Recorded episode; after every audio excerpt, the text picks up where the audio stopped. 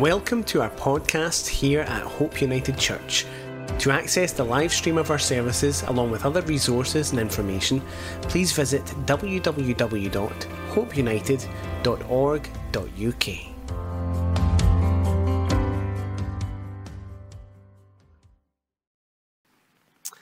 Well, Father, we come to you. You're our God, you're our Father, you're the one that saved us, you're the author and the finisher of our faith. And we just come and submit our hearts to you, our failings, our sin, our distraction, everything in between. And we come to give all attention to your word tonight. Help us as we listen and teach us as we draw close to you. In Jesus' name, amen. Amen.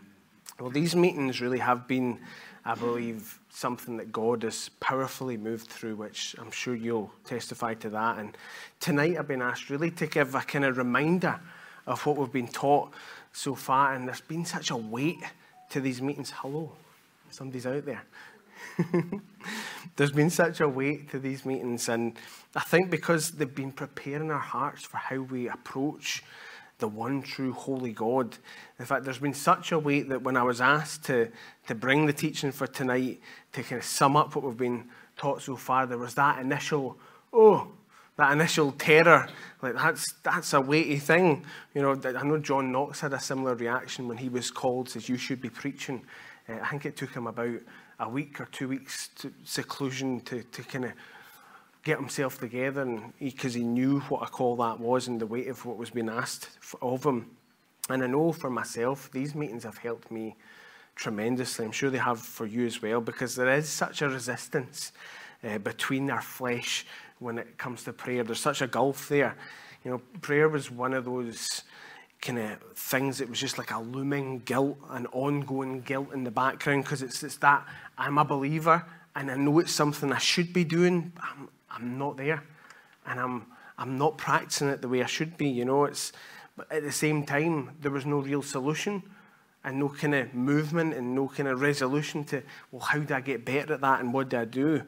Um, I remember in the past as elders, even uh, during being a kind of reformed church, if you like, we've tried to put things in place almost with a, a slightly kind of pragmatic approach um, not knowing how to approach prayer or maybe the need for it, but we would send each other reminders and uh, points to pray for or pull one another up when nobody suggested any points to pray for.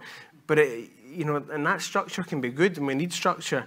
Um, remember what John Owen said? We were taught a prayer directory can be good, but really the things that we were trying to put in place, you know, they were kind of in fits and starts because it just came short because we didn't understand the value of prayer or really the intricacies of what was going on inside us.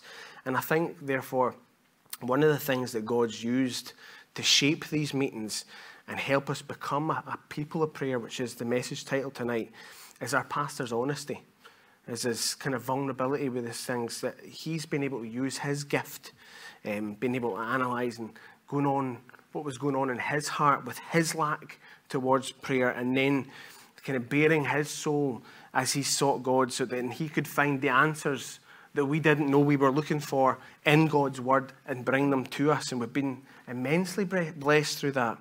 You know, every week, whether we've been learning of uh, our lack of soul baring in prayer or our inability to sustain a prayer life or even the, the lack of reverence in how we approach a holy God our flesh, flesh's total unwillingness to even engage in prayer sometimes. I'm sure, like you, you've sat under these teachings like I have, and you've kind of thought, that's me. When you've heard these things, that's the exact issue. I haven't been able to put my finger on it in the past, but that's what's been putting my prayer life on hold. And that's what we've been receiving here. And if we were honest, you know, these things we kind of probably knew in the background. We knew that we had the resistance towards prayer. We knew we weren't approaching God quite with the right reverence. But let's face it, we can be lazy in approaching these things and, and solving these things because they're just ongoing every day. And I think these meetings as well um, have helped bring a corporate conviction to us about these things that we should have been doing a long time ago. For some of us, a long time ago as believers. Um, there's been a built in accountability with these meetings because they're about the same topic every two weeks. Um, so by the time you approach your next prayer meeting, you're left asking yourself, or you should be, where am I at with what I was challenged just two weeks ago? Um, or more likely, this the next prayer night's coming up. I'm lagging behind here. Time to get moving. You know, wouldn't it be great if we didn't need to do that? But there is that thought. Prayer meeting. Ah, prayer. I've, uh, you know, I've done so well up until this point. Just this week, I've been lagging behind. But anyway, anyway, but we've had ten prayer meetings. Can you believe it? Ten prayer meetings, not including this one tonight. So that's ten teachings on prayer, almost ten hours solid of teachings on prayer, which, as we looked at the absolute labour of our pastor in the Gospel of John, this is another labour of love of our pastor to feed the flock. That's what, remember what Christ said to, to Peter feed my flock, tend my lambs. So that's what our pastor's been doing for us. We've been fed and we've been grown by that word. And as I've been looking through what we've been taught, there's been so much in these teachings, so rich, such a depth.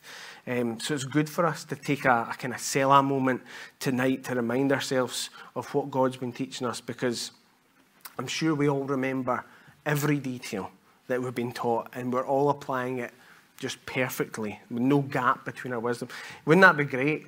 See if you heard God's word and there was no gap between hearing it and then instantly applying it with all wisdom correctly and never forgetting it and never lagging behind. But it doesn't work like that. God's word takes time to grow in our hearts um, and into the fullness of Christ. And with that in mind, I want to read um, from the Valley of Vision tonight, our Puritan prayer.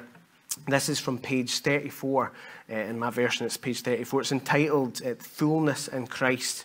So before we continue tonight, let me read this out for you tonight. Fullness in Christ, page 34. O God, Thou hast taught me that Christ has all fullness, and so all plenitude of the Spirit, that all fullness I lack in myself is in Him, for His people, fullness as mine, as if I had it in myself, because it is for me in Him. That when I do this, I am full of the Spirit, as a fish that has gone out from the shore to the sea and has all the fullness of waters to move in. For when faith fills me, then I am full. That this is the way to be filled with the Spirit. Like Stephen, first faith, then fullness. For this way makes me most empty, and so most fit for the Spirit to fill. Thou hast taught me that the finding of this treasure of all grace in the field of Christ begets strength, joy, glory, and renders all graces alive.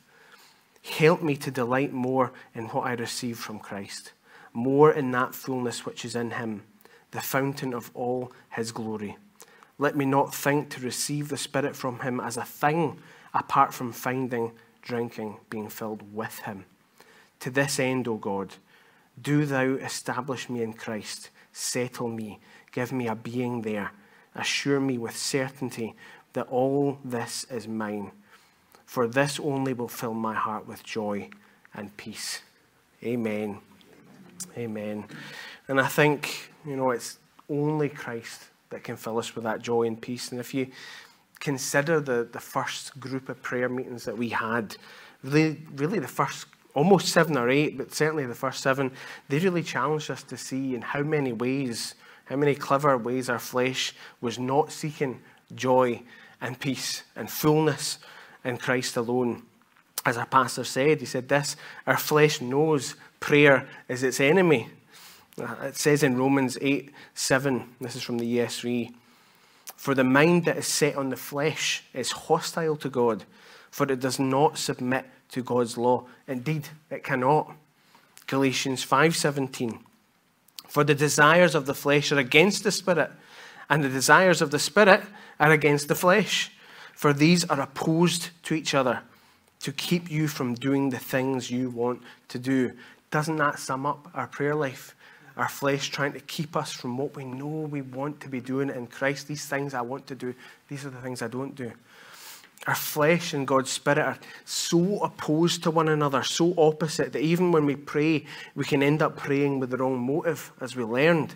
That's why we have to labor, labor in prayer to get past those selfish motives, to seek God's towards that pure motive at times. Of course, at other times, and here, here's the other end of the spectrum, other times we can come with a pure motive, but because we come to Him so many other times with our own motive, then we doubt, oh, I've probably got our own motive again. And then you lack that conviction as you're praying. You're praying, I was, I was doing it on this platform a, a few weeks ago, trying to pray for healing for someone. I don't know if I should be praying for healing. I mean, cessationism, does God heal all that kind of stuff? Is that a right motive? There's a lack of conviction there. So there's always a struggle in this battle in prayer. Our pastor taught us of how Richard Sibbes used the word speed. He said that God wants us to speed us, this is the quote, to a better way to seek Him, to commune with Him, to communicate with Him, to be intimate with Him. And I think what we've seen during these meetings is God speeding us towards a better way to seek Him through these meetings. For example, I think there's such logic in how God has taught us about prayer. So He's firstly showed us our lack lack of a pure motive, lack of sustaining a prayer life, lack in not knowing how to approach Him. Then, after that, bar was set, that high calling of Christ was laid before us, which is totally unachievable in our own strength. The last three prayer meetings gave us the tools and the motivation to make that high calling a reality. Not that we've attained these things, obviously. There was then a deep encouragement to understand that it's God that we're missing. Then learning that devotion will lead to more devotion as we taste and see that the Lord is good. Then we understood how God, in an act of just absolute grace, even leads us in our inability, guiding us as we pray by His Holy Spirit. You know, it's, I, that, it never fails to astound me that you know, we're commanded to pray. It's something we should be doing, and it's a sin that we don't do it as we should do. And it, there's almost this expectation of, well, why would you help me then, God, when I've been so bad at this? But yet He still decides to help us. What grace, what mercy is that? Just to read the scripture that we focused on, Romans 8 26 to 27. Likewise, the Spirit also helps in our weakness. For we do not know what we should pray for as we ought, but the Spirit Himself makes intercession for us with groanings which cannot be uttered. Now, He who searches the hearts knows what the mind of the Spirit is, because He makes intercession for the saints according to the will of God. And that promise alone it's, it's just helped me so much to navigate that kind of trepidation, the inadequacy as we approach prayer. Also, because let's face it, our laziness can too quickly grab a hold of those, um, those fears, going, Oh, I don't know if I can, I don't know if I will. And then can I be lazy with it? Well, I wasn't going to be great at prayer tonight anyway, so I'll just leave it, you know, those fears and those things, and then we just use it to be lazy anyway. It's just the battlefield, isn't it? Thomas Watson, um, as he was preaching, he was preaching his last sermon to his congregation before he was being basically ejected. He was forced to leave his church through basically government persecution, if you like. But he said this to his congregation. And not, not, not just a, a rosy, I love you, I hope you do all right. This is what he said before he left. Take heed of a dull, lazy temper in God's service. You must not only say a prayer or read a prayer, but you must pour out your soul in prayer. In fact, it's said that Thomas Watson died suddenly when engaged in private prayer.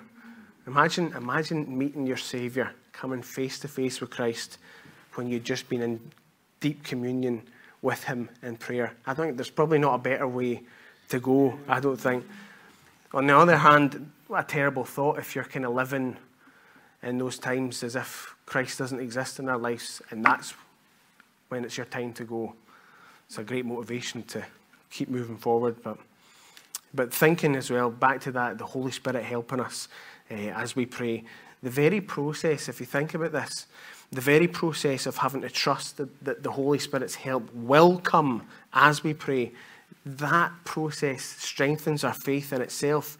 So, in other words, we know we're not capable. That's our starting point. Uh, we don't know where to go with our prayers. Therefore, it takes trust, it takes faith to enter into the prayer, trusting that somewhere along that prayer, somewhere into it, that the help's going to come. So then it's only after that initial trust, that act of faith, if you like, that we see the reward in the form of the Holy Spirit helping us during the prayer. Then afterwards our, our faith is built up because we've seen God fulfill that promise of Roman 8, Romans 8 to help us. It's also promised in James 4 8. This is a scripture whenever I've you know, tried to draw close to God and I'm, I'm just nowhere in that place of reverence or anything. This is one that's often come to my mind. James, James 4 8. Draw near to God and he might draw near to you. No, it's not draw near to God and he will draw near to you. Cleanse your hands, you sinners, and purify your hearts, you double minded. There's no double mindedness when it comes to approaching God. Draw near to him and he will draw near to you. In fact, that is said directly after what it says in James 4 7. Submit yourselves therefore to God, resist the devil, and he will flee from you. So, in other words, as we draw close, we submit ourselves to God in humility, knowing our weakness, th- then we're strengthened as a result to resist the devil, and he will flee. It's not a maybe. So, prayer builds up our faith in such a way because it requires us to use faith to approach in faith. It's like a spiritual workout. Now, I, I, I can sometimes kind of get a, a, an oh no reflex when I hear somebody talking about use faith and trust God. I get a kind of Joel Osteen kickback a little bit. Do you know what I mean? Put your faith into action and all that kind of stuff. But it's, it, it, we're not talking about anything flaky here. It is God that gives the increase. You know, it's purely practical. Trust God as you enter into prayer. God fulfills that trust because the Holy Spirit helps us, which leads to us then trusting Him more. It's just as simple as that. So if you do feel those doubts and those fears before you enter into prayer, those, oh, I can't and ah, I don't know, just start by trusting that God will be true to His word. And on the other side of that, you'll see His faithfulness helping you. You'll be spiritually fitter, if you like. And we're not talking about growing big people here. you will become sanctified. And in order to kind of just tie things a little bit more together tonight and know, I don't want to be too long. We want to have a time of prayer as well. I'd like us to turn to Ephesians chapter 6 um, and to use this scripture as a kind of launch point to remind ourselves of some of the other things, key things that we've learned over the past 10 prayer meetings. And it is, it's hard to sum up 10 hours of teaching um, in not 10 hours, if you like. you know, I heard. Um, now, I had a little conversation with myself before I came out tonight, and I said, Fraser, you shouldn't dishonour preachers of God's word on the platform. Because I remember Sinclair Ferguson saying that uh, Apostle Paul, um, he does Romans in an hour, and Sinclair Ferguson says it's hard to do Romans in an hour. And I was going to do a Sinclair Ferguson impression. You can ask me after the after the service to hear the Sinclair Ferguson impression, because you shouldn't dishonour a preacher God's word on the platform. There we go. But just to let you know, that's what was going on in my head there. So, as many of you will know, I'm sure, Ephesians 6 contains the armour of God, which the Hope Kids team were looking at. I think it was the first week of the summer club. Um, all I remember is the song, the, the shield of faith, breastplate of righteousness, and then my 90s child mind, somebody's shaking their head at me because they know where this is going. My, my child mind remembers all those songs that were on the radio growing up. The shield of faith, Blessed breastplate of righteousness, Romeo, Romeo, cowboy guy from head to toe. Can I make it mine? yeah? So it's not just me then. So it's great that you're teaching them. oh, good. It's great what you're teaching them. But armour of God. So it says this at the very end of the armour of God. Ephesians 6:18, praying at all times in the Spirit. Now, there's no, there's no full stop. So we're listing the armor of God, and this is a continuation here. Praying at all times in the Spirit with all prayer and supplication. To that end, keep alert with all perseverance, making supplication for all the saints. A commentator William Hendriksen um, says on this portion of Scripture, he says, The Word of God directed to men is very powerful indeed, especially when it is in close association with the word of men directed to God. In other words, prayer. Not as if God and men were equal partners, but because the word of men directed to God is spirit given, spirit guided.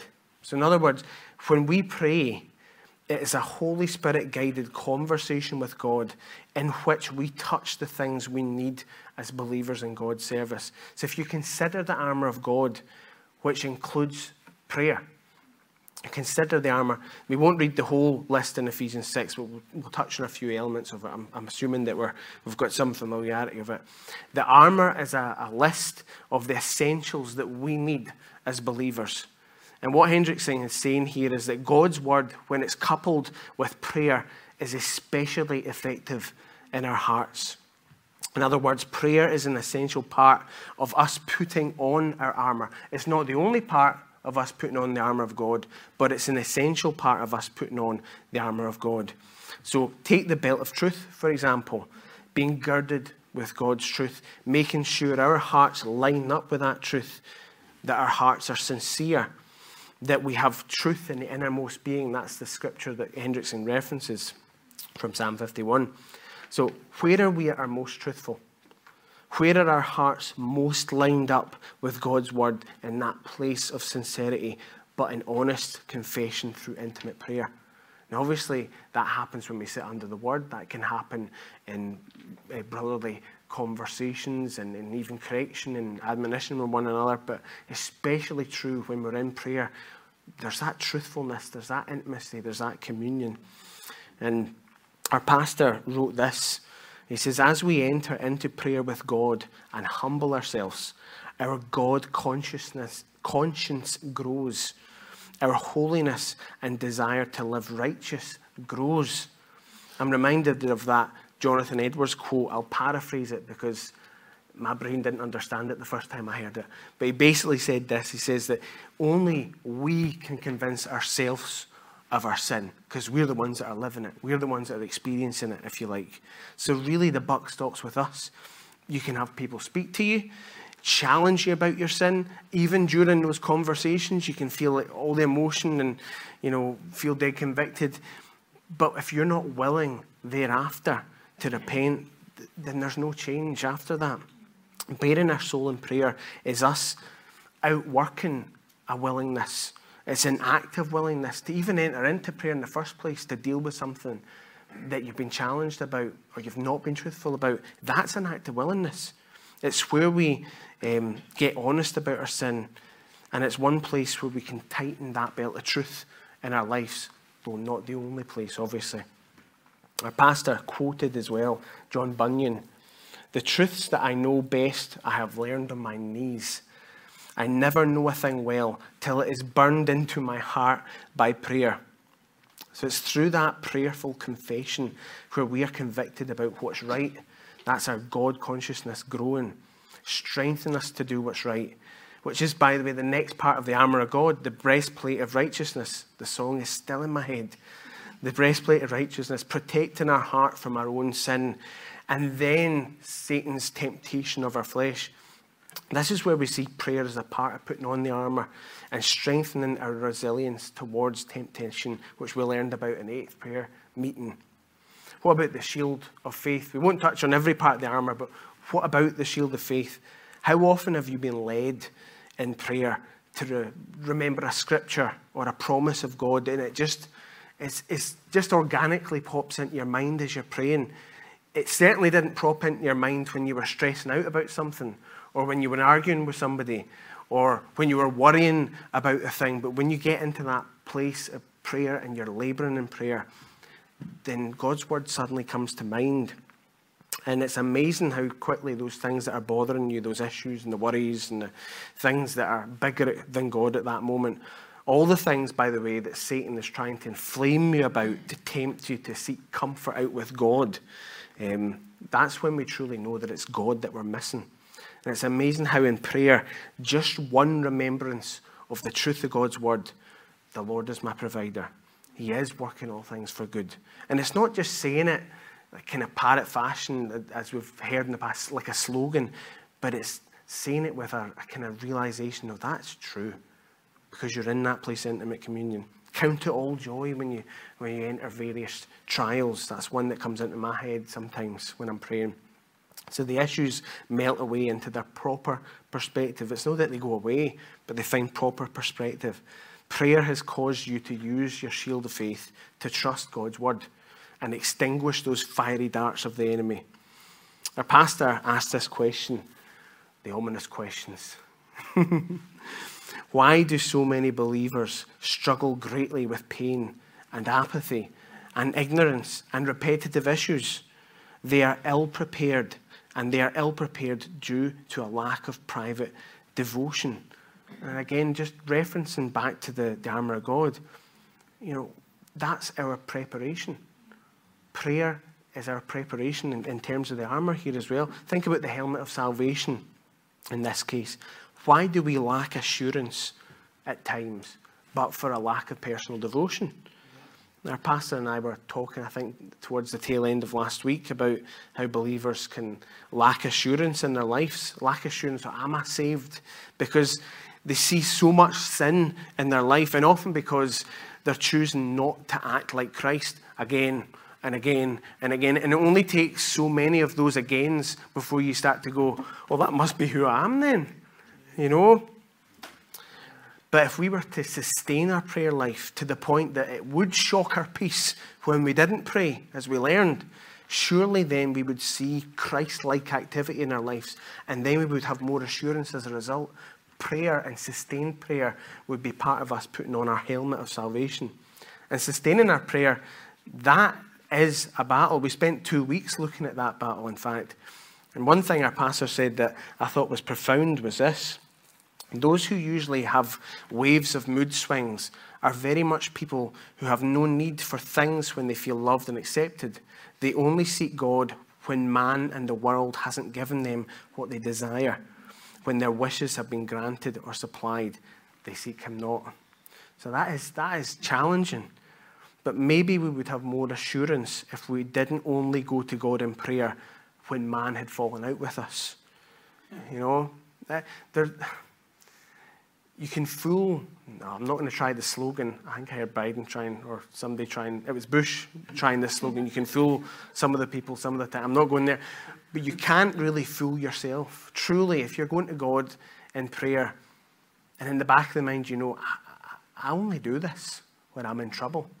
This is this is a God help me prayer, or I'm only do this when somebody's fallen out with me. I only do this when I've been corrected. I only do this when I've had a howler and I've made a mistake. You know, but if we had a life of prayer, maybe there would be a different assurance there. Maybe there would be a different heart of devotion, which would then lead to more devotion. Our dependence would become on God and not on man.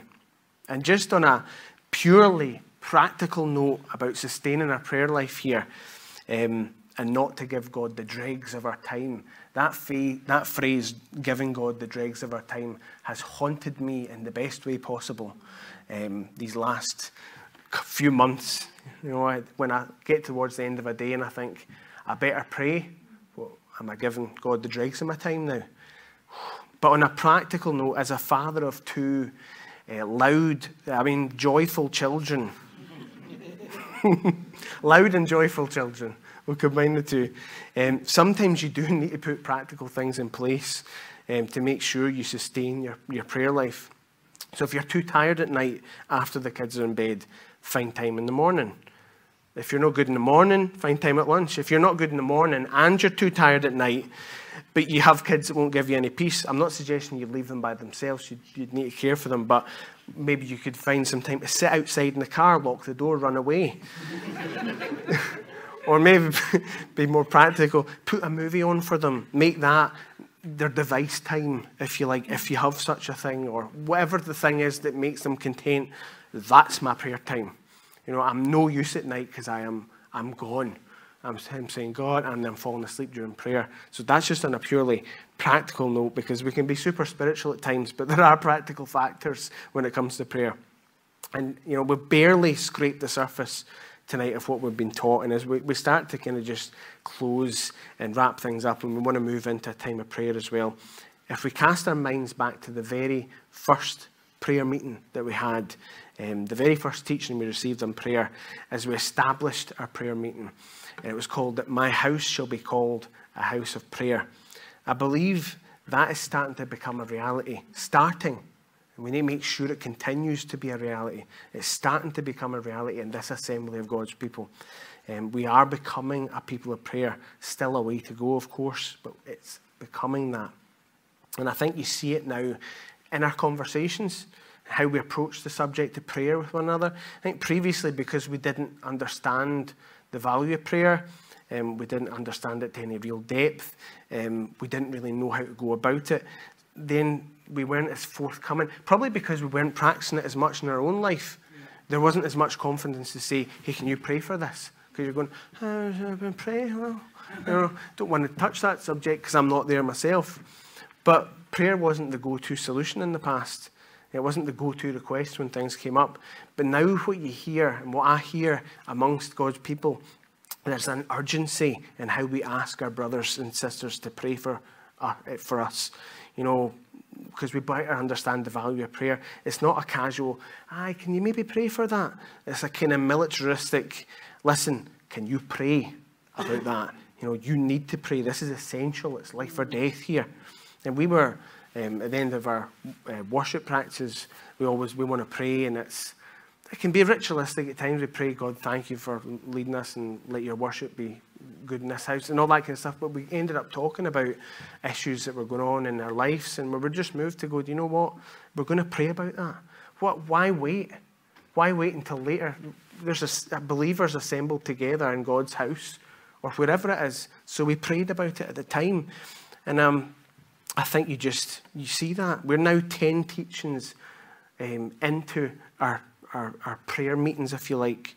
And now that first prayer meeting, that first teaching is starting to become a reality. This is becoming a house of prayer. And so it should be. As a group of believers loving one another and driven by Christ's love for us, each bringing our petitions to the Father on behalf of one another, there, there's that oneness that Christ himself prayed for in his high priestly prayer. And if he prayed it and we know his motives are, of course, pure, then why wouldn't his prayers come to fruition? You know, he never asked anything amiss out of a wrong motive. And therefore, we're seeing the outcome of his prayer unfolding. His prayer 2,000 years ago is unfolding right here as he is in the midst of us. And maybe the challenge, therefore, as we move forward, as we go forward, is to continue, as it says in 2 Timothy 3.14. But as for you, Continue in what you have learned and have firmly believed, knowing from whom you have learned it. We stand on, the, on God's word. We stand on these amazing Puritans that know so much about God's word. We stand on what we're being taught and what God is teaching us through our pastor. Let's remember and continue in those things that we've learned and that we've begun to firmly believe. Amen, Amen church? Amen. Amen. Well, why don't we just enter our, time of prayer tonight? Amen. Let's pray together. Hmm. Oh, Father, we, we come before you just humbly tonight, Father, and we thank you that the reason that we call you Father in the first place is because you are working in our lives. You're the author of our salvation. You, you called us and you gave us that gift of faith, Father. And as a church and as a body of believers, you're giving us those things that we have a yearning for in our hearts. And I pray you would continue to help us become a people of prayer. Help us to honour what you've taught us in this house. Help us to honour the depth of your word that we receive. Thank you for bringing us to such a place as this, for such a time as this, Father. I pray you would help us never um, have a familiarity or a contempt for what we learn. As much as our, our flesh tries to draw us away, Father, I pray you would help us and keep bringing us back to you. I just want to pray for our, our pastor tonight, Father, as he brings your word and as he goes and he studies um, your word. There's so much that can be pulled out of your word, Father. I pray you would lead him for what your people need here in this house for anything that is lacking in us, Father, for any sin that is holding us back, for any lack of knowledge of your word that is stopping us being faithful servants, good and faithful servants. I pray you would lead him to those things. We want to serve you. We want to see souls saved, Father. We want to live with clean hands and a pure heart, that we would ascend the hill of God. And we ask these things in Jesus' name. Amen. Amen. Amen. Wonderful. Thank you, Fraser.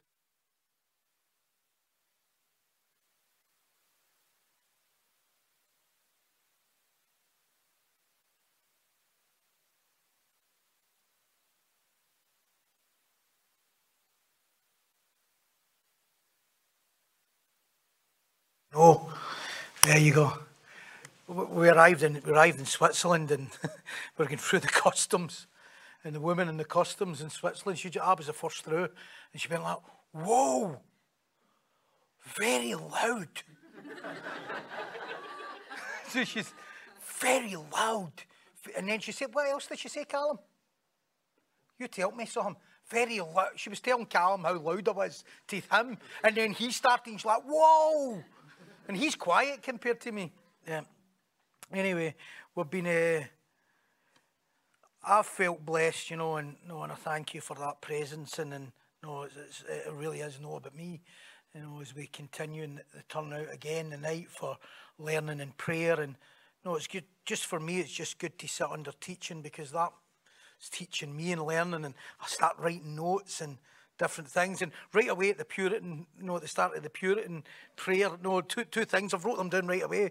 Uh, this is what the Puritan who wrote that prayer, whoever it is, says. He says, first faith, then fullness. No, and right away I'm thinking, right, first faith, then fullness. And the way my mind works right away is I've got, I've just wrote next, opposite. no faith, no fullness. It's as simple as that. If you feel empty, it's a lack of faith. No, anytime we feel empty, it's a lack of faith that makes us feel empty. But moving on, I just want to mention this uh, because I think we can get carried away with some things, and I know we should be bringing all things in prayer. And as Fraser was mentioning there about the armour of God, uh, and, and, made, and the kids all learning that. And obviously, we were in Ephesians 6. And I think it's important to remember, and it's just what Fraser mentioned that, that, that brought this to my memory. I, I didn't plan saying this. Uh, but one of the things that I think is vitally important is, is prayer's not about you. Okay? It's got nothing, it's not about you. It's not about you getting well. Okay? It's not about you getting peace. It's not about you finding that place again of I feel worthy. Okay? It's not about I've got problems in my life, Lord, take them away from me so that I feel better about me and my life. Okay? This was going so well, wasn't it, until I started. You thought prayer was about you, didn't you? We've been talking for 10 weeks and we think it's about us. Prayer's got nothing to do with you. Prayer's about getting rid of you so you can serve Christ. Okay, that's what prayer's about. Prayer's about you getting over you so that you can do the work of Christ. Prayer's about you not being consumed with you or problems or sin or or failings or self or being consumed by doubts or fears. And Fraser mentioned, no, we were talking there in, uh, over the last week or two, and I'd spoke to a few people, you know, about, about when Peter was telling people, how do you how do you make your faith more sure? Well, you act like Jesus. Is any see if any is at this moment in time like I don't feel as if my faith's great at the moment. It's because you're not acting anything like Jesus. That's it. I know it's no rocket science. No, you're just not acting like Jesus. See, when you start acting like Jesus, you start feeling like Jesus, thinking like Jesus, and start thinking, I must be a believer. That's, if you read Peter, that's what he really talks about in his epistle in uh, 2 Peter chapter 1. But when Fraser, anyway, moving on, when this is this is what, it, what Fraser he, he stopped at verse 19. No, no, because he shouldn't have stopped, but that's just because he what he was teaching. This is this is where Fraser finished up to in Ephesians 6, 18, right? It says, Prayer always, praying always with all prayer and supplication in the spirit. We know what that is. We know we don't mean that's gibberish shabba in the spirit, being watchful to this end with all perseverance and supplication for all the saints. And that's wonderful. But before that, Paul's mentioned about the helmet of salvation, the, the sword, which is the word of God, the, the breastplate of righteousness, the gospel shoes. And he talks about putting on all these things. And then he ends that, as, as Fraser mentioned there, prayer is part of that armour. But then he goes on, and it's if they say, verse 19, why? The next bit's the why. No, and the next bit is this. And for me, that utterance may be given to me that I may open my mouth boldly to make known the mystery of the gospel, for which I am an ambassador in chains, that in it I may speak boldly as I ought to speak. This is what John MacArthur says, and it's in his, it's in his commentary, it's in his Bible. You don't need to go to his commentary, it's in his uh, study Bible. Paul does not ask for prayer for his personal well being or comfort but for boldness and faithfulness to continue proclaiming the gospel to the unsaved, no matter the cost. End quote. And what, what John MacArthur's picking up on here is rightly is what, when Paul is saying, putting on the breastplate of righteousness, the, the armour of God, and then that prayer, which is part of the armour of God, is for one reason. I, I'm not praying to remove sin from my life because I want to feel better. And often, maybe we've spent time in prayer and we're going, you know what, I want to be a better person. I want to be like, why? For you? For, for, for, for a better life? So that you go on with your boss at work? You know, take that away because I want to know so that somebody loves you. So that's not the purpose.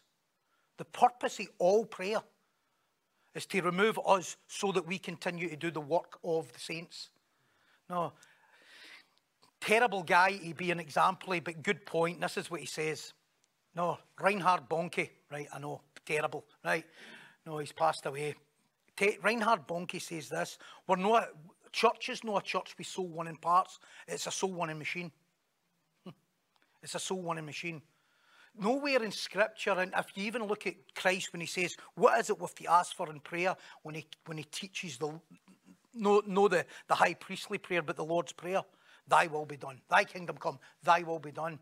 And I think I'm not saying that we shouldn't pray for all different things, pray for the sick, pray for that, and people and all that stuff. We, we ought to. But there's a higher purpose of prayer.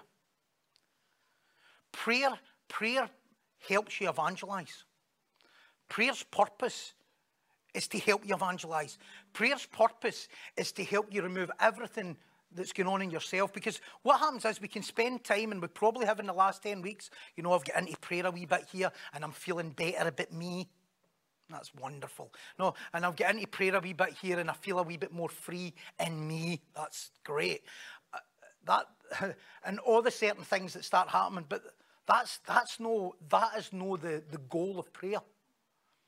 The goal of prayer is, is that we deny ourselves our selfish ambition, pick up our cross and follow me daily, and we become better sharers and communicators of the gospel.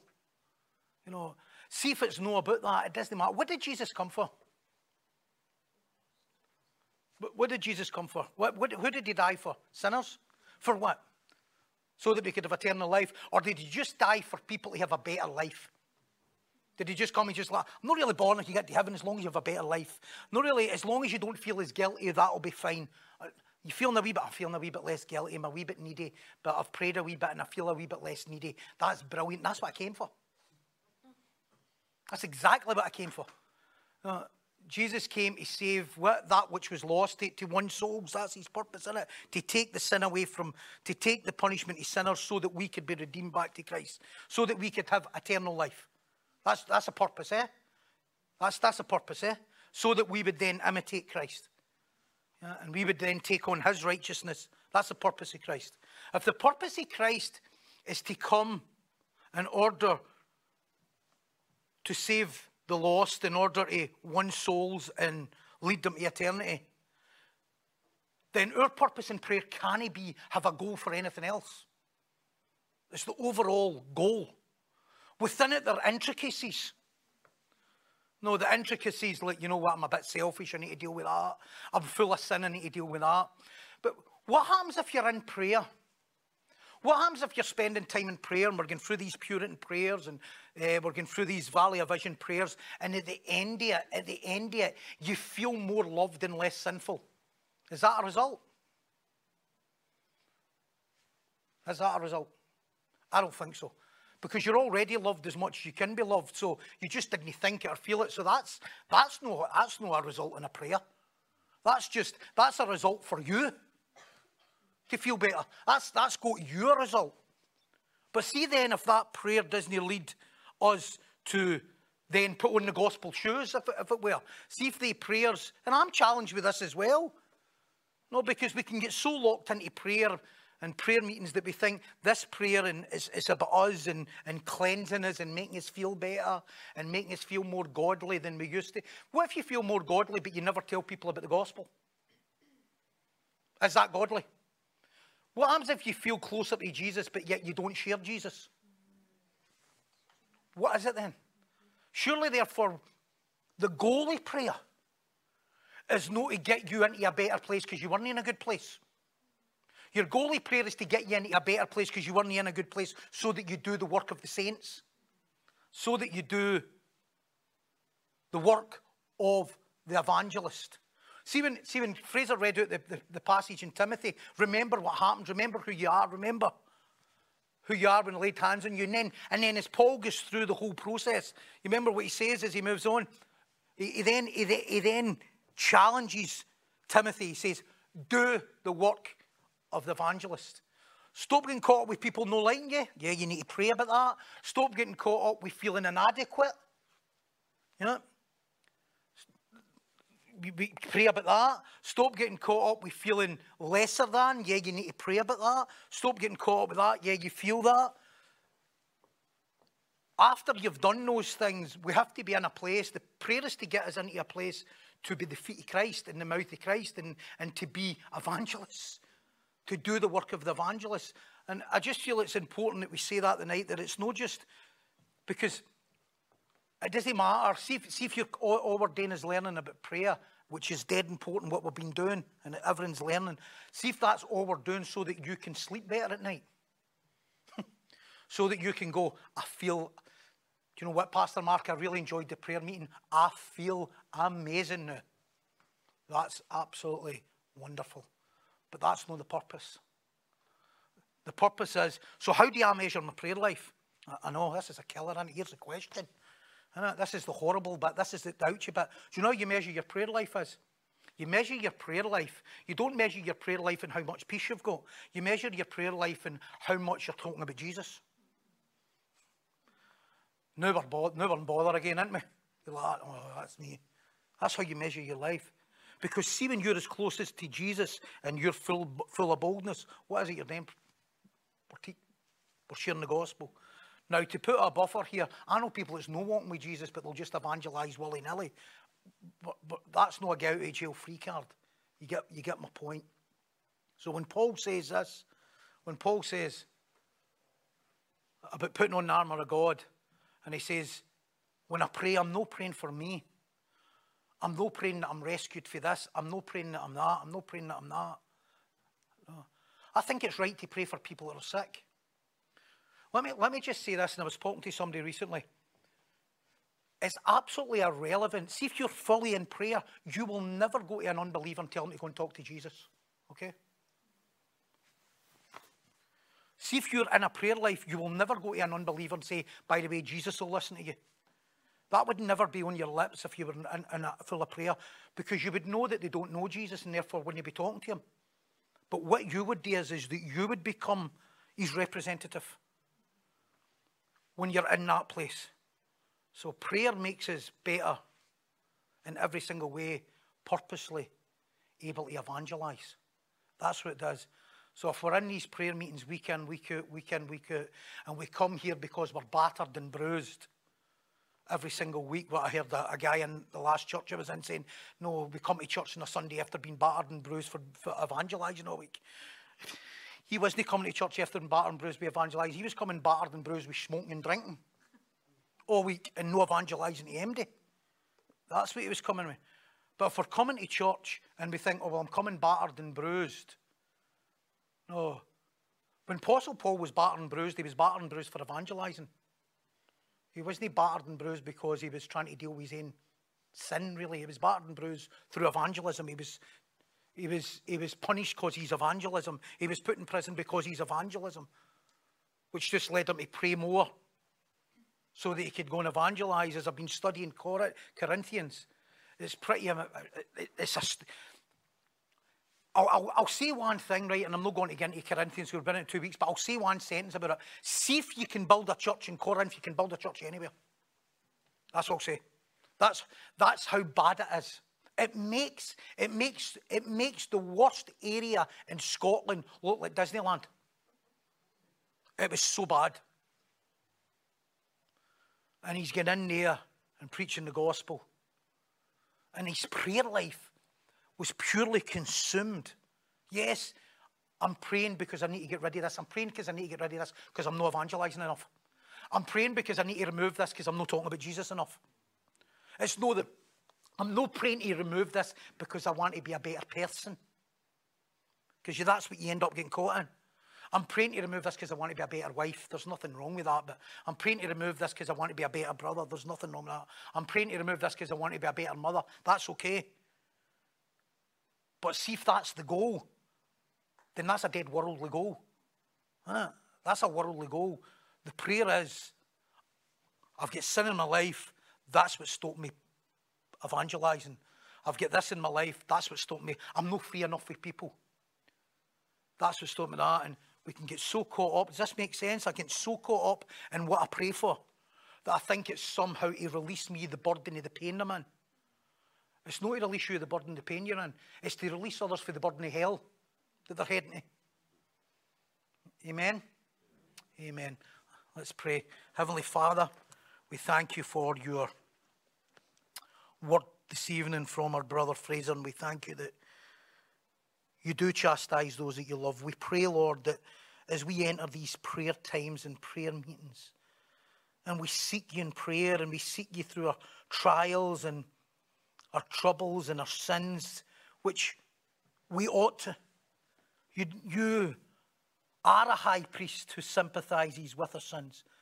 You do care for us. You do care about our troubles. You do care about our battles. You do care about our lack. You do deeply care about the things that we battle with on a daily basis. You care about our, our lack. You care about our fears. You care about our lack of faith. You care about all things in our life. You care about our worries towards our loved ones.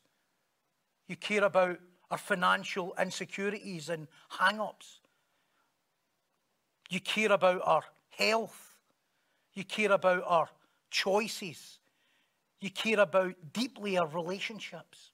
You care about all those things and you care that, about the things that hold us back from those things. You care that deeply that our flesh flares up and, and becomes a stumbling block for purity. All those things you deeply care about, but above all those things, you deeply care about them. He free us from them and the burden for them that we would be ambassadors, that we would be partakers with the saints, not just in eternity, but in how we walk and talk and share the gospel with the broken and the hurting and our friends and our family. Heaven forbid, Lord, that we only care about easing the burden in people's worldly struggles and battles, and yet don't have enough boldness or tenacity to dare to share the gospel, which is way greater than that. And we will never be able to do that completely. Well, there's still elements and remnants of our flesh. Help us, Lord, as we move on to the next season in this church, that we're grateful that you've established these prayer meetings and even, even just being here every second week is up to ante in our prayers. But Lord, help us not stay stuck and become comfortable that we think prayer is just about releasing us to a better life. Else will be nothing more than pragmatics. But the freedom that we need through its holding us back, the freedom that we need caused by our sin and our lack and the things that Fraser talked about, the, the unwillingness to crucify the flesh is, is always the devil's work to stop us and hinder us in doing the work of the evangelist. It's to hinder us in daring and having the boldness to be not offended by the world, but to share the gospel. Help us never forget the reason we need to overcome is not for our better life, but to win souls who are destined for hell. So we ask God that you would remind us of that. We do seek you in prayer. We do want to be more faithful. But for the purpose of your kingdom and the purpose of the lost sheep who are, went astray and them who have not yet known you. We ask all these things in Jesus' name. Amen. Thank you for joining us for our podcast here at Hope United Church. If you'd like to get in touch or for any more information, please visit www.hopeunited.org.uk.